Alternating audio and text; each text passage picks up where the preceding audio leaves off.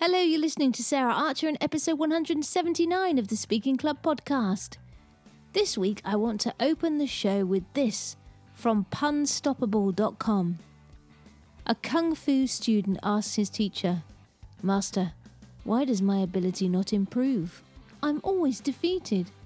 And the master, pensive and forever patient, answers, My dear pupil, have you seen the gulls flying by the setting sun? And their wings seeming like flames? Yes, master, I have. And a waterfall spilling mightily over the stones without taking anything out of its proper place. Yes, master, I have witnessed it. And the moon, when it touches the calm water to reflect all its enormous beauty.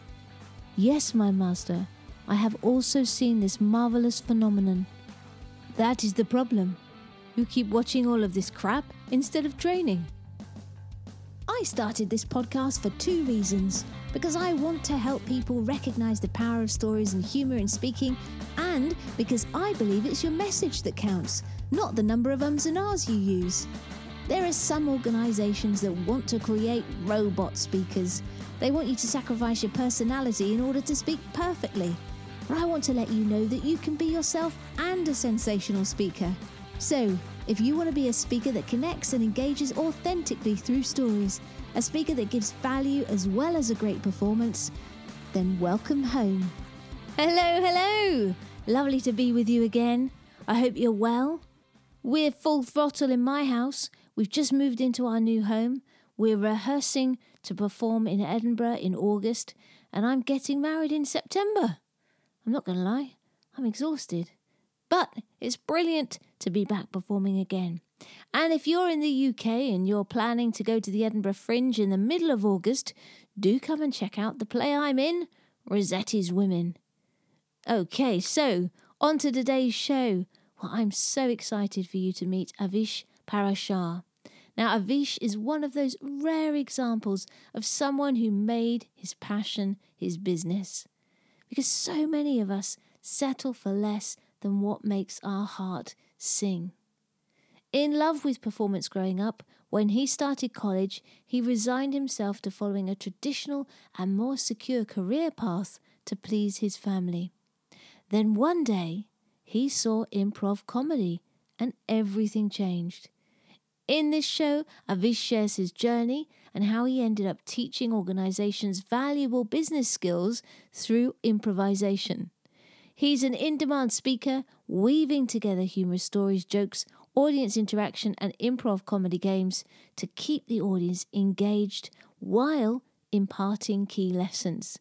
So, not only are you going to learn some new business skills through improv, but you'll also discover some great speaking tips to keep your audience engaged and entertained. So, let's switch over to the interview right now welcome to the Speaking Club, Avish Parashar. Hello, thank you. Thank you for having me.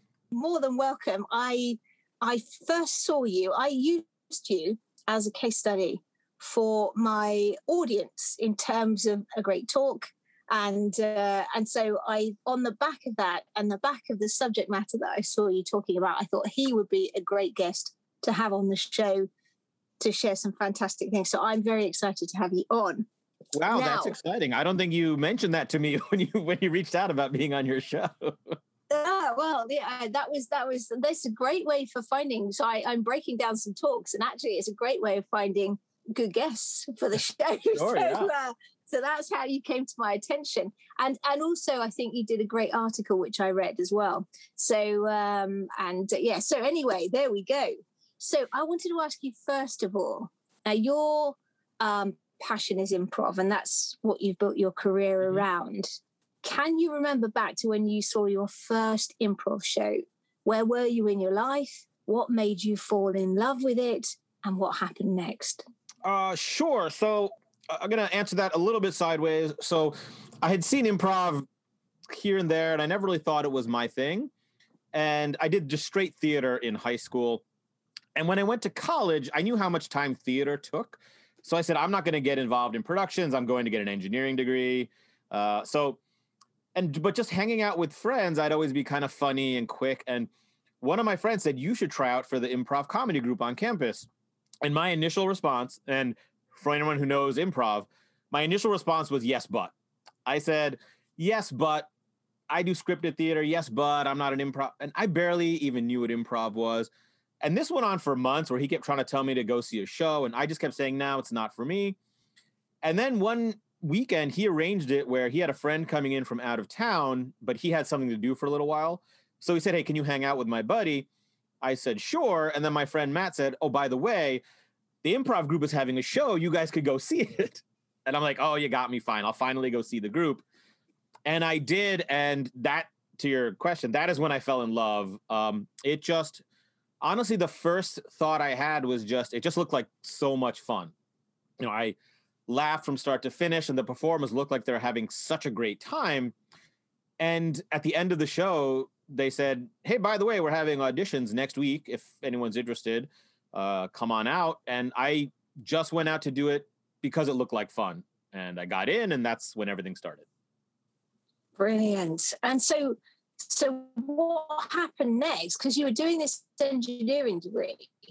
Yes. So time for the first couple years, this was freshman year, first year, and it was just something I was doing for fun. I had no aspirations of performing or mm-hmm. acting, but really, it was other people started telling me towards the end of my college run. They're asking, "Oh, are you going to pursue this? Are you going to do any acting? You're very good at it," and that put the bug in my ear.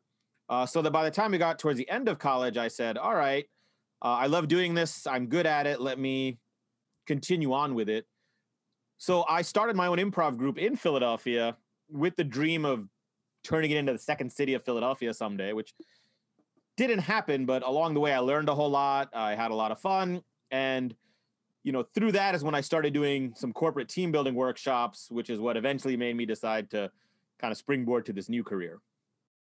So, what I was interested in was whether you'd done any, you know, conventional jobs alongside, or you'd gone straight into improv kind of full time? Uh, got it. So yeah, I did do quote unquote regular jobs. Uh, improv comedy is wonderful, but doesn't pay the bills so well. Uh, so I used my engineering degree as a computer programmer, working in a few different IT fields uh, for a while, and then eventually I hit the crossroads where uh, I did try to do the improv full time and that didn't work so great. Like I said, it's a hard way to make a living.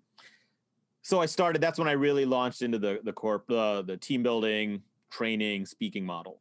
That's exactly what I was going to get at. So, because obviously, a lot of what you do speaks to some of the issues that people working in a corporate environment have challenges with. It, you know, that that make the organization's performance better, teams better, and so mm-hmm. on. And it was, I was just curious as to whether you you'd had experience of that and obviously you have which is great so what were those immediate challenges that you have sort of uh, how positioning yourself and your content for that corporate audience was it difficult to get traction yes um, partly because what i was doing was unique the grammar police will will tell me i'm wrong to say this but it wasn't totally unique uh, you know some people say it's either unique or not so my, you know, there are other people out there doing improv for business, and but it's not like, oh, I'm a leadership speaker or consultant. And so when you, there was a lot of positioning issues with if you lead with improv comedy, people get confused. If you don't mention it's not very true to who I am or my expertise.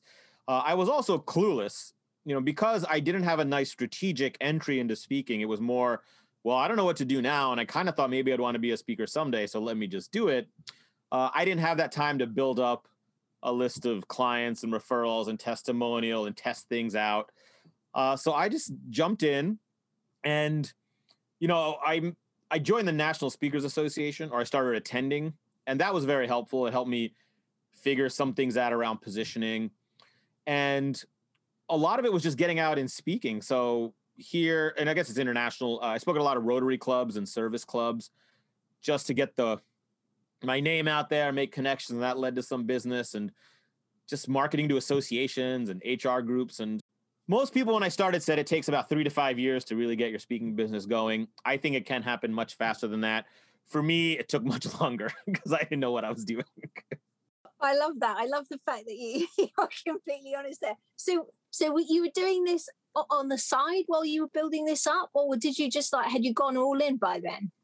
Uh, a little of both. I did a little on the side. I did for a little while uh, find a, a beautiful part-time job that uh, gave me the flexibility in my hours to be able to continue to do this. But for a lot of it was just on my own. Fortunately, I was a single person uh, with low expenses, so I didn't need that much money. And again, brutal honesty. Uh, I was very fortunate and privileged to have parents who were pretty supportive. Uh, so, you know, there were definitely times I had to make that awkward phone call and ask for a little help. Uh, and I know a lot of people aren't in that position, so I definitely count my blessings for that. But mostly it was yeah, jumping in and and figuring it out. So that was the the ramen noodle phase of your life. Kind of, yeah, and the the credit card debt phase of my life. I mean, this is what I love about you. I, I love the fact that you have followed your passion, and a lot of people talk about it, but a lot of people give up when it gets hard. And and I know, you know, I've got a performance background, and and the kind of stuff that I do is to is to finance the theatre stuff that we want to do because like you say mm-hmm. it's it's hard it doesn't it doesn't pay but i love the way that you've managed to combine the two which is fantastic and now i want to shift into improv for corporates so you mm-hmm. talk a lot about ding moments now i've done improv i know what that is but for those people who well i know what it is in an improv context sure. perhaps not in a in a corporate context or an organization business context. Could you share about that? Sure. So this comes from my uh, my keynote, which is Ding Happens, uh, which also is my website. Quick plug, dinghappens.com. No, don't worry, we're going to be plugging. Don't worry. Excellent. Uh, but there's an improv game called Ding, and it has a few names, but I learned it as Ding, where the, there's a number of ways of playing it. The way I play it is I give a volunteer a bell, and I start telling a story. And anytime they ring the bell, the bell goes ding. I have to change the story. So if the story is once upon a time there was a man who was the lawyer, ding. Once upon a time there was a man who was an accountant, ding. Who was a bounty hunter, ding. Who was a Star Wars memorabilia collector, like whatever. And every time they ring the bell, I change. And when they stop ringing, I keep going. But now the story is completely different. Now it's about a Star Wars collector instead of a lawyer. And so I open my keynotes with this, and then that becomes the metaphor for the entire talk and presentation, which is life this is how life works is you're going in one direction you have your plan your story and then ding the universe throws you a curveball or something changes you know right now is 2021 we're all living through the biggest ding moment any of us have had in our lifetimes with coronavirus so it's just you know anyone can do well when everything goes according to plan and you know i think we're paid and our value we bring to our organizations or clients or customers is how we respond when things don't go according to plan. And so that kind of becomes the ding moments and ding happens. Like, you know, um, planning's important, but what ultimately separates people who succeed from those who struggle is not just how well they plan, but how well they can improvise and respond when those ding moments occur. I love that. That's so cool. So, what I wanted to ask you was mm-hmm. in your life, what have been the biggest ding moments and how did improv help you? Well, there's two approaches to answering that question. One is the learning from my mistakes, which is the when I had those ding moments and I didn't follow the principles that I teach, and looking back on how much it slowed me down and set me back. Uh, and I do have an example or two on the other side, which is probably what you were actually asking. Um, but it's fun. I tell a story in my keynotes about, I mean, as something as as personal as going through a breakup, and then just hating that change. And even though the person wasn't right for me, and we ended on good terms, and it was a perfect way to walk away and move on, like I started missing it and didn't like the change. And so I just got hung up and spent months, I mean, for a while trying to get back together with the person. And then even not just feeling sad about it and just how much of my life I wasted. Um, now, again, I'm not saying you can't be sad. Emotions have their place. But just, I mean, I teach people to like look forward and embrace the change and find opportunity in it. And I spent months not doing that. Uh, similarly, you know, I had a brand for a while uh, called uh, motivationalsmartass.com, which was a website, and I liked it, but it was not the right fit for me. I liked it more conceptually. And that's just one that it wasn't working, but I just hung on to it for probably three years, which is probably two years longer than I should have. And that's real time that I lost figuring things out, making money, blah, blah, blah. So it's easier to learn the lesson sometimes looking back when I didn't apply it. The ways I have applied it though um, are, for example, when I did finally move on from that uh, that motivational smartass thing, the easiest thing would be to just go back to what I was doing before, right? Which is my keynotes. But I had the the sobering thought, which was that if my business wasn't where I wanted it to be, it's because I wasn't good enough yet. And so for me, this applies the improv principle of using the interruption or change to get better. So instead of just going back, I said, all right, how can I redo things in a completely different way now? And I literally threw out my keynote that I had been doing and rebuilt it up. Now, what the final product ended up being about 60% old material, but the 40% of new really made a difference because that's when I could see my career start to elevate. So it was when I fully embraced the change and not just accepting it, but using a yes and to say, yes, and we're going to get better. Uh, and the other uh, place, like it shows right now with, with the same principle in the, in the pandemic, the, the first thought I had and that most people had, which is how can I keep my business going? Um, and with what I do with entertainment, humor, interactivity, most of my events were canceling. It was very hard. And so all I was doing was ask, saying the thing I tell everyone not to do, which is just ask. I can't wait to get back to where we were before, right? So I said, "What you know? How, what do you want to do that's better? How can you use this interruption to your advantage?" It took a while. It's not a none of these are silver bullet like oh, but experimentation, playing, and for the past three months now, I've been working on something completely new improv related, actually not very much speaking related, but it's got me more creatively energized than anything I've done in the past 20 years. It's a podcast. It's it's hopefully coming out soon. Um, and I'm I'm hoping that could be the springboard to more speaking work potentially, but more entertainment work. Um, but it's all because of that. Hey, things have changed. How can I use this to my advantage? How can I use it to spur my creativity instead of just looking at it as an obstacle to overcome? And one of the things that I remember from when I was doing improv, um, and also I think it applies to to comedy, actually, to speaking, to anything, which is which is kind of what you're saying as well, which is you've got to kill your darlings; they're not serving you. Um, mm-hmm. And so I know that when when people went into an improv exercise with you know a really defined outcome that they wanted mm-hmm. it really messed things up you know when yeah. they didn't roll with the punches when they didn't you know so and i can see that it's such a wonderful metaphor for life for business to be resourceful and resilient and persistent and just sort of see where things can take you rather than living in the should have would have could have part you know parts which is where a lot of people spend their time so i love that that's that's really cool the key to innovation i think as a as a speaker or as a business to your point the the question I ask have people ask is if I had to start over today, but I could not do anything I am currently doing or I've ever done, how would I do it? Again, ultimately you're going to go and do a lot of the old stuff, but that constraint spurs so much creativity because what most people do is they try to tweak a little bit. Like, well, here's what we're doing. What's a new thing we can do? And it just can, it stops the creativity. So just killing your darlings, like you said, what if I couldn't do all the stories I'm used to in my speech? What if I couldn't do the exercises, the big opening I like so much? What how would I rebuild this keynote? And when you embrace that, the creativity and the new ideas really get can be very exciting. Yeah, and not to finish this bit with another cliche, but necessity really is the mother of invention. I think we can have a cliche on anyway. um, cool. So uh, the other thing that I wanted to talk to you about was uh, what in your mind are the specific business skills that improvisation tools can help businesses with? And i know we've probably touched on a few but there may be more that you that you're able to share about. Uh sure. So there's a lot uh i'll, I'll kind of hit the, the big ones that i talk about. The the fundamental one that i talk about and it's foundational to improv comedy i didn't invent it is the idea of saying yes and instead of yes but. And in improv it's if i'm working with you on a scene or a story if you make a suggestion to me, I'm not going to say yeah, but and go with my own idea, kind of like you said if I had a preset, but rather say yes to what you're saying and then build off of it.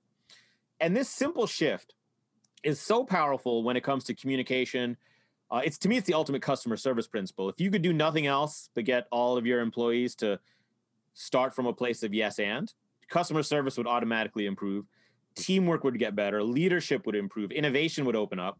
Um, just because the yes but keeps everything very confined to like me and what I want and what I already know. And yes and forces you to open up, um, step into something new. And from a communication standpoint, you know, I, I quote Stephen Covey in in my talks a lot. And one of his habits of seven habits of highly effective people is seek first to understand, then to be understood. And this simple one word shift from but to and just embraces the whole thing. Because if we're talking and you have an idea and I have an idea, when I say yes, but what I'm saying is, yeah, but I want you to hear my idea. When I say yes and, I say yes and let me try to understand more of what you're saying first. And it seems overly simplistic, but that simple idea just it, it, changes everything in communication. So that that's usually where I start as the foundation of most of my programs, or it's my big finish, depending on the type of talk. um, so that's that's one of the big ones. Uh, we talked we talked a little bit about creativity and innovation. Obviously, with improv comedy, you have to be creative. You have to not only be creative, you have to think quickly. And so the same skills that let you respond to a random suggestion from your partner or the audience, you know, they're the same that can let you help you pivot in a presentation or respond to an unexpected question or if you have a big meeting but your PowerPoint deck dies right before, like how do you respond quickly to that? So those are two of the big ones. I mean, I don't know how many you want to go into. Like I said, there's lots we can do, but those no, are two of the biggest ones I talk about. Yeah, no, that's perfect, and they are and they're vital, especially in the current circumstances. Nothing more vital than those uh, for businesses navigating the new landscape we we're all finding ourselves in. so, okay. So one of the things that I did want to ask you from the speaking spe- perspective, because this is the speaking club, is how did you navigate getting the balance right in your keynotes between practical tools, motivation, and entertainment? Because that is a testimonial that I read about you was that you got the sweet mm-hmm. spot. So how did you work out how to put that in? You know, how did you manage that balance? I start with 50 50. I try to keep it about half. Uh, and then, you know, not having all the answers, I try to find out from the client what they're looking for. Because some, you know, for an opening conference keynote, they want, I'm trying to dig deep for their business problems. They're like, you know, we just want people buzzing and excited. And other groups, they're like, yeah, you know, we want to have, we want to start with a bang, but, you know, we're having this rollout and people are resisting it. So I, I strive for 50 50. And, you know, finding the balance, like everything was, was experimentation. I think because what I do is so entertainment based that when I started, I leaned too far to content. I think I was insecure of looking too silly or not being serious mm-hmm. enough that I made everything kind of more contenty. And again, that that that redesign I told you about when I threw things out and put them back in is when I one of the things I did is I put back in stuff that was more fun, fun for me and fun for the audience. And that's when people started reacting. So I, I start at 50 50. I think for each person, I think it starts by why are people hiring you is kind of the big question. And then just taking it from there. And so, why do you think people hire you? I think they hire me number one for the energy and humor. That's one thing I hear a lot. It's to, to open things up with energy or um, kind of the mid conference if it's like a multi day event to kind of get people back into it. Uh, so that's where the humor, the interactivity, and the energy really help. And the second is and I, I tell people this like i'm not the deep dive content guy so uh, it's just they hire me to give a little mindset shift right like say yes and instead of yes but let's open our minds let's be it's a little frowned upon to talk about inspiration and motivation but i i get that word from my clients a lot like well, people a little inspired and motivated you know and but they do they always say they want some practical tips as well i think the two that are kind of even are energy and entertainment and you know that mindset, motivation, and then you know a couple things they can apply right away. So that's where I give. I try to have everything have an action item to it, like when you when you're out back at work, do this so that they have something they can hold on to that's tangible. I think I think actually, in some senses, you're underselling the impact that less can have in terms of people walking away with some very powerful you know a few powerful big ideas rather than being overwhelmed with stuff that they then can't work out how how to implement it so so i think in terms of i, th- I personally that's just my opinion having looked at some of your your talks you know and seen some of the the reviews of your talks i think possibly underselling yourself a little bit there on the content side probably i'm i'm insecure and i fancy myself a bit of an intellectual so I mean, I was when I'm reading a book. I like yeah, it when they put in stories, but I get annoyed when it's story after story after story. um, and I kind of feel that way in my talk. I honestly feel when I'm talking, I always do interactive improv. I get volunteers. I have them do an exercise because I feel like I'm droning on if I've talked for too long without doing something. And even if the audience is engaged and loving it, like that's it just I've been doing this interactive performing thing for so long that I think you're probably right. I do undersell that like the power of like less because I've tried to develop a one topic, like a one point keynote, and I always struggle with that because even when I have a one point keynote, it's still got three sub points in there. but that's good though. And I, I'm not with you on the story thing because my whole thing is if you tell a story, you get a shift in. But like, I'm sure you get bigger shifts in perspective from from the interactive, the storytelling, than than you do, you know, with the data and the facts and stuff. So I, you know, but that's oh, I, I, agree with you on that. I'm just saying when it's like five stories where I'm like, I got the point after the first one. Oh, it just yeah. feels like they're padding out the book to get to 300 pages. When I'm like, this oh. would be a magnificent 120 page book. oh yeah, no, I'm with you on that. Yeah, I'm with you. But that's back to the less is more. Kill your darling. That is. That is exactly that. Milk it to death. Um, brilliant. Okay. So um, I think we covered how you went about getting your first speaking gig. So it was much, very much about you know, you talked about marketing yourself to associations and stuff. Was that like a a slog? Did you have to keep going back? Did you pique their curiosity enough to to to do it with a one shot? How how did that happen? Uh, so it depends if you're asking me when I got my first speaking gig or when I got my first paid speaking gig. Uh, uh paid, I guess. so, so my first paid gigs came really in two ways around the same time. One was kind of network referral type thing, you know, reaching out to my friends saying, here's what I'm doing. And they put me in touch with someone who could, could book me. Uh, so that was nice. But the association way was that was showcasing, right? That was speaking for free a lot at the associations like the local HR chapter or training and development chapter or Rotary. And then having someone in the audience say, oh, can you come do that uh, for our group? So that's kind of how it started. Yeah, my when I started, yeah, the initial outreach to a paid gig, like cold outreach, uh, very, it did work. What I, I finally started cold calling at one point, which is miserable. And I, and I kept a number every time. My 298th time I dialed a phone, that led to a booking, which was miserable.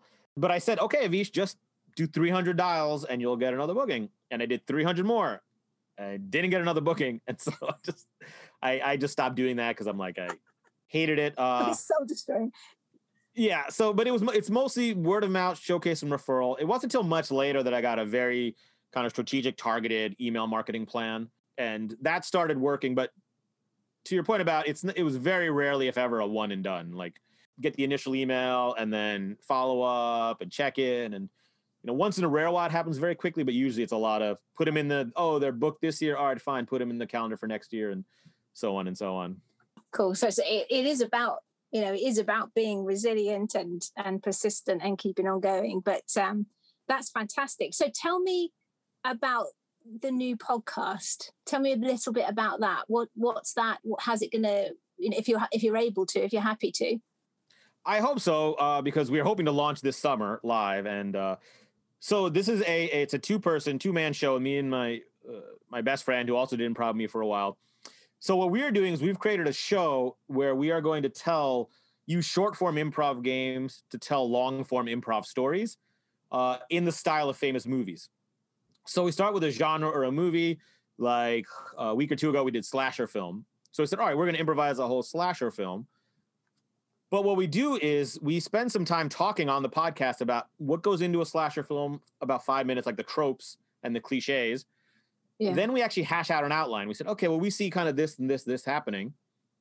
But then what we do, this is where kind of veers, because there, there are other long form improv shows.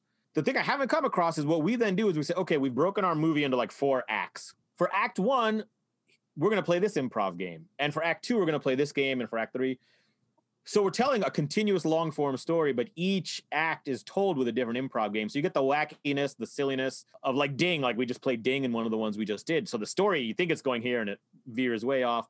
And we're finalizing the tech and the content. It's been more fun than I've had doing improv ever. It's something I'm very creatively proud of. And like I said, is unique. I, I haven't really come across anyone doing the combination of long and short. So I'm I'm I'm super jazzed about it. Where it's going to go business wise, I don't know. Um, it may just stay a pure entertainment thing. But now the way my mind works is in the back of my head, I'm like, how could you replicate this as a keynote? You know, how could you use this kind of structure of building it? So I'm not sure where that is right now, but so yeah, I'm super excited about about that. That's brilliant. And have you got a title for it yet, Avish? Yes. So the podcast is well, it depends when this goes live, but the podcast isn't live yet at the time we're recording this. But the title will be "In a World of dot dot dot improvised movie homages." So love it. And the stories will all start with like "In a World of," and yeah, it's it's going to be cool. And hopefully, at the time of this, the uh, so we have a pre-launch page. So our web, my buddy's name is Mike. So we have a website called avishandmike.com where if the show's not live yet, there's like a pre-launch page, and if it is live, then that's where all the info about the show will be. Brilliant, and we'll put put a link to that. And I want to uh, ask you some more about how people can find you and work with you later. But I have some standard questions to ask you before we shift into that. Okay, absolutely. If that's okay. Mm-hmm. Cool. So, um, what's the best thing that speaking has ever done for you? Well, okay, that's a big question. Well, I guess the the easy answer is it's allow it's you know afforded me a lifestyle where I can kind of have some freedom and control and spend time at home with the kids and family. So that's very true because you work from home. You know, uh, until coronavirus, that changed some things. But you know, my wife was able to be stay at home, and I was able to be home. We got two little kids. So from a logistics side, that's been wonderful.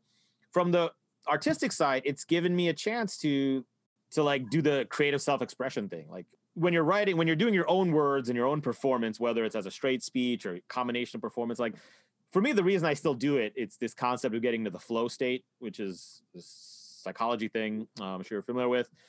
And for me, speaking in improv is a chance to get in that state. It's like blissful. So there's like the logistic, the money, the lifestyle, but then for me, the creative, it's just the the most fun thing you can do, is just getting up in front of an audience and getting the response.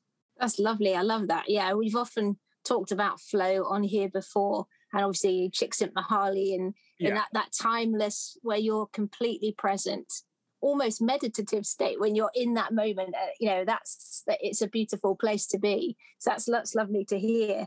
Okay, and what's the worst speaking gig you've had? Is there one that you're just like, oh my god, no, I wish I could forget that, but it happened. That sort of thing. Yeah, there's been uh yeah, I'm trying to think. There's probably two or three jump to mind. I've been doing this for a while, so I got a couple. We've all got clungers. You know, there's one. It was it was a company was having like annual like meeting and awards night. Uh, so oh. number one was after dinner, which is I can do because I'm a humorist. They want to put me there, but with improv, it's not the best spot for me. Open bar, which never helps. And the two things that really worked against me for this number one is that uh, it's the first time they had any kind of like motivational speaker, so no one was expecting it. And number two, there was there was no like good setup by the person running the meeting. And what I mean by that is they had their break, and when they came back from break, rather than the person saying, "All right, we're gonna start, we've got a speaker," she literally just went right into my introduction. I think people were very confused. And when I came out, oh, and the third thing, and this is really weird, you wouldn't expect this. It was a little bit less time. So what I did is I always start with ding, like I said, and I get a volunteer. For this, they had me kind of pre-select my volunteer, which you think would be good. They set me up with this person, and we did kind of a practice run through, and she was terrible with ringing the bell. it's like, and then she like said some things in the middle when I was performing, and it's fine, you flow with it, but it, it threw everything off right from the beginning. Every time I have had a pre-selected volunteer, it has gone far worse than when I just bring up a totally random person from the audience. It's like the company or group is like, oh, this person would be great, and that person is never great. and I think you've done improv, so you know. I think the skills that someone thinks would lead to someone doing good improv are not the skills that lead to someone doing good improv. No, is it is it because they had the sort of me me me person come forward? Yeah, like they the can't spotlight. Person. They want the spotlight. Yeah, they they just started. They would talk in the middle of it. They think they're being clever it's like no really the hard you know every time we back when i did improv as a straight performance my group we'd have a little chant before we go on stage and the two last two things we'd say is have fun and make each other look good and that is the antithesis yeah. of like the company clown oh they're such a good they'd be great for this like no no they want the spotlight they don't their first goal is not to make the other person look good their first goal is to say something funny and so that was probably the worst one. And yeah, I was one of those where I just like tried to leave and uh, I just like, oh, this is terrible. You can just feel that feeling in the audience when you're not, you know, that's one of the few times they gave me the feedback forms, which at this point I was still reading them, which was stupid. Um, it was on a scale of one to 10. The average was significantly lower than I'm used to getting. But like what? I had like a one. Someone put a one on there, and the comment was like, I did not like the motivational speaker. I'm like, ah, man, just move on from this one. just let it go. I, I love that. And that, I think this is really another a big point about improv. So, so my background was in stand up before I did improv. Mm-hmm. And what they always used to, they always used to warn stand ups like, don't do improv like you would do st- stand up comedy. Don't go for the joke. It's not about you, it's about the group. And like you said, I, the job is to make everyone else that, you know, that everyone to look good. Um, and so many people struggled with that, you know, just going to gag and killing natural the, the improv. So that's really it is a team thing, which is another aspect of it, I think, which works really well for corporations. Imagine if everyone at your company came to work and the, the the two things they thought about all day was have fun and make each other look good. Like how great would that work culture be if those are the two pervading thoughts people had all day?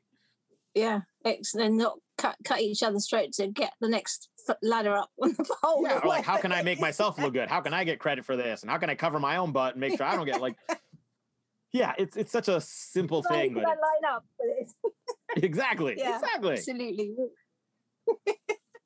I'll put in the firing line for this one. Right, okay, cool. Next one. Um, what's the best well, what's the book that you've read that's had most impact on your life and why?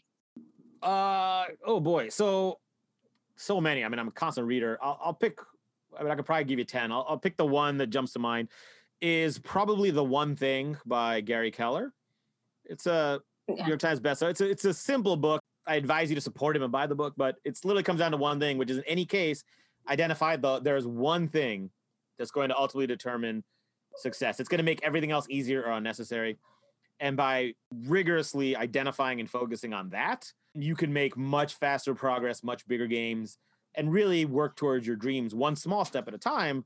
It's it's a book I reread re- regularly and remind myself of constantly. Like, I, what's the one thing in this project that I need to do to move the forward? Um, and in improv, it's true, right? In improv, it, because what you said about when someone comes with a preset idea, you know, what I would say is um, the minute someone thinks they know where the scene or story is going, is the minute they're in trouble because now they're if you just look at what's the one next step I can take to move this forward, like that is a very improv mindset. One step at a time. Just focus on the next step. What's the one thing I can do? Um, so I could probably come up with eight other answers if you ask me the question over and over again, but that's probably the one that jumped to mind the most. No, it's it's a great book, and I'll put a link to it in the show notes. I had it written on my wall at one point, the whole one thing. Oh, did you? Yeah, yeah. It's, yeah, it's so a powerful it's, question. It's a good book. Now, next question. There's only two more. What's the best bit of business advice you've had, and why? Uh, so this is something that I heard years ago, and it took me about five years after I heard it to actually implement it. But when I did, my business got better, and that's something I heard from Larry Winget, who's a author and National Speaker Association speaker.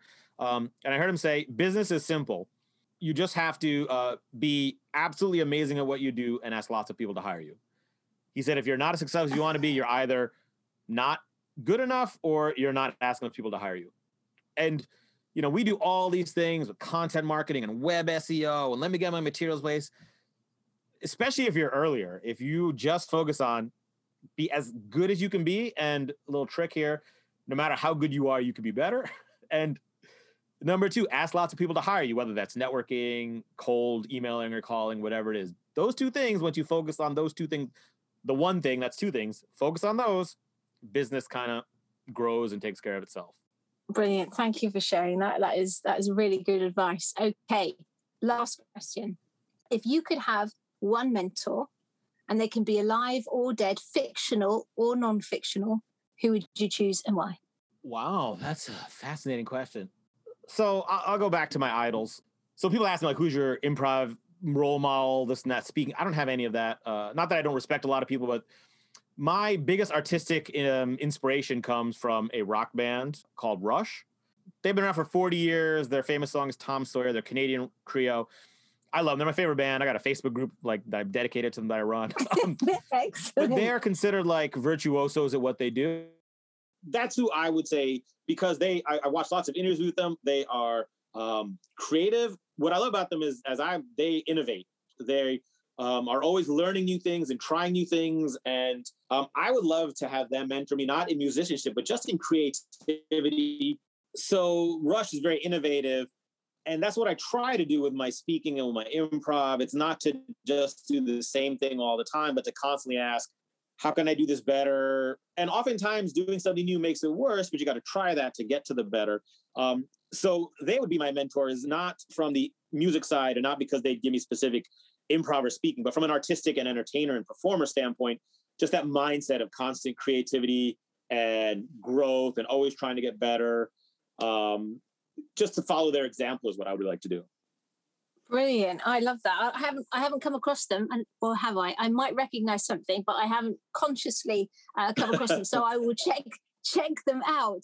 Good. Thank you so much for everything that you've shared uh, today. There's been some amazing stuff that I think will be really helpful, both for life, for business, and also for speakers uh, who are, are pursuing that as a career. So that's that's amazing. If people want to find out more about you, to book you to speak, or to do some training with you, where's the best place for them to go, Avish? Uh, so the best place is my website is dinghappens.com. That's D-I-N-G happens.com. There's video clips and information about the speaking and the training and, and a contact form there if they have questions. Good. And you've also written a couple of books, and I'm going to put the link to the books in the show notes too. Do you want to just give the titles of those? Uh, sure. So one is Say Yes and, which is all about this idea of yes and we talked about. Uh, and the other is Improvise to Success, which is uh, was my first book. It's a general like 16 principles to apply to business and life from the world of improv. Amazing. So, is there anything that you think is left to say to call this uh, interview complete that we haven't covered? Whoa, uh, that's a high pressure question. no, it's a. Uh, I, had, I had a wonderful time. I think um, you know everything I'd want to talk about. I think you uh, you asked. I mean, the only thing I'd say is whether you're speaking or in business, if you ever had the itch to try improv comedy, uh, I always recommend people do it. If for nothing else, it should be just one of the most fun classes of anything you'll ever take. Uh, and I will second that absolutely. So thank you so much. Best of luck with everything that you're doing. I will definitely check out the podcast. It sounds like something I would really enjoy, and uh, and good luck with that. Awesome. Thank you so much, Sarah. I had so much fun talking with Avisha, and I hope you enjoyed it too and picked up some useful tips for your speaking as well. I loved his honesty in sharing the downs as well as the ups of his speaking journey. Do go and check out Avish's new podcast, his website, and so on. We've put a link to all of the, the pages and websites in the show notes. And also, if you get a chance, connect with him on social media. Look him up on LinkedIn and let him know if you enjoyed the show and what your biggest takeaway was. Now, another place where no two weeks are the same is the Speaking Club Live. See, if you've got a talk, a podcast launch, a webinar, or podcast interview coming up, and you want to test your content, work on your speaking skills, try out your marketing message, and get coaching and feedback, then the Speaking Club Live is for you. We've got authors, business leaders, coaches, and experts in a brilliant community. And of course, you get to work with me one to one in my Hot Speak sessions so that you can nail your messaging and delivery. Why don't you come and try it out for a month? You can check it out at www.saraharcher.co.uk slash club. Well, that's it for this week. Thank you so much for joining me. If you love the show, please go and leave a review at ratethispodcast.com slash TSC. I'll be so grateful. And I'll be back soon to share some more insights, tips and tools about growing your audience and business through speaking as a marketing tool. And in the meantime, don't you forget to go out, grab your life by the nuts and get cracking. Bye bye. Getting to practice your speaking in front of an audience is a crucial part of testing your message and developing your skills and experience as a speaker. Yet, opportunities to do this in the right environment can be hard to find. Add in the chance to get expert feedback and coaching on your content structure and delivery, and the opportunities are even fewer. But that's what you'll get as a member of the Speaking Club Live. Each week, we'll be focusing on a different aspect of business speaking from pitching to presenting to videos and lives. There'll be hot speak slots, and you'll get the chance to practice sharing your message, your storytelling, your humour, and all the different aspects of speaking in front of me and other members. Then you'll get feedback and coaching from me and your peers so that you're moving forward on your speaking journey with accountability and support. If you'd like to find out more about how you can become a member of the Speaking Club Live so that you can build your confidence, improve your delivery, and become a better speaker, then go to saraharcher.co.uk slash club now.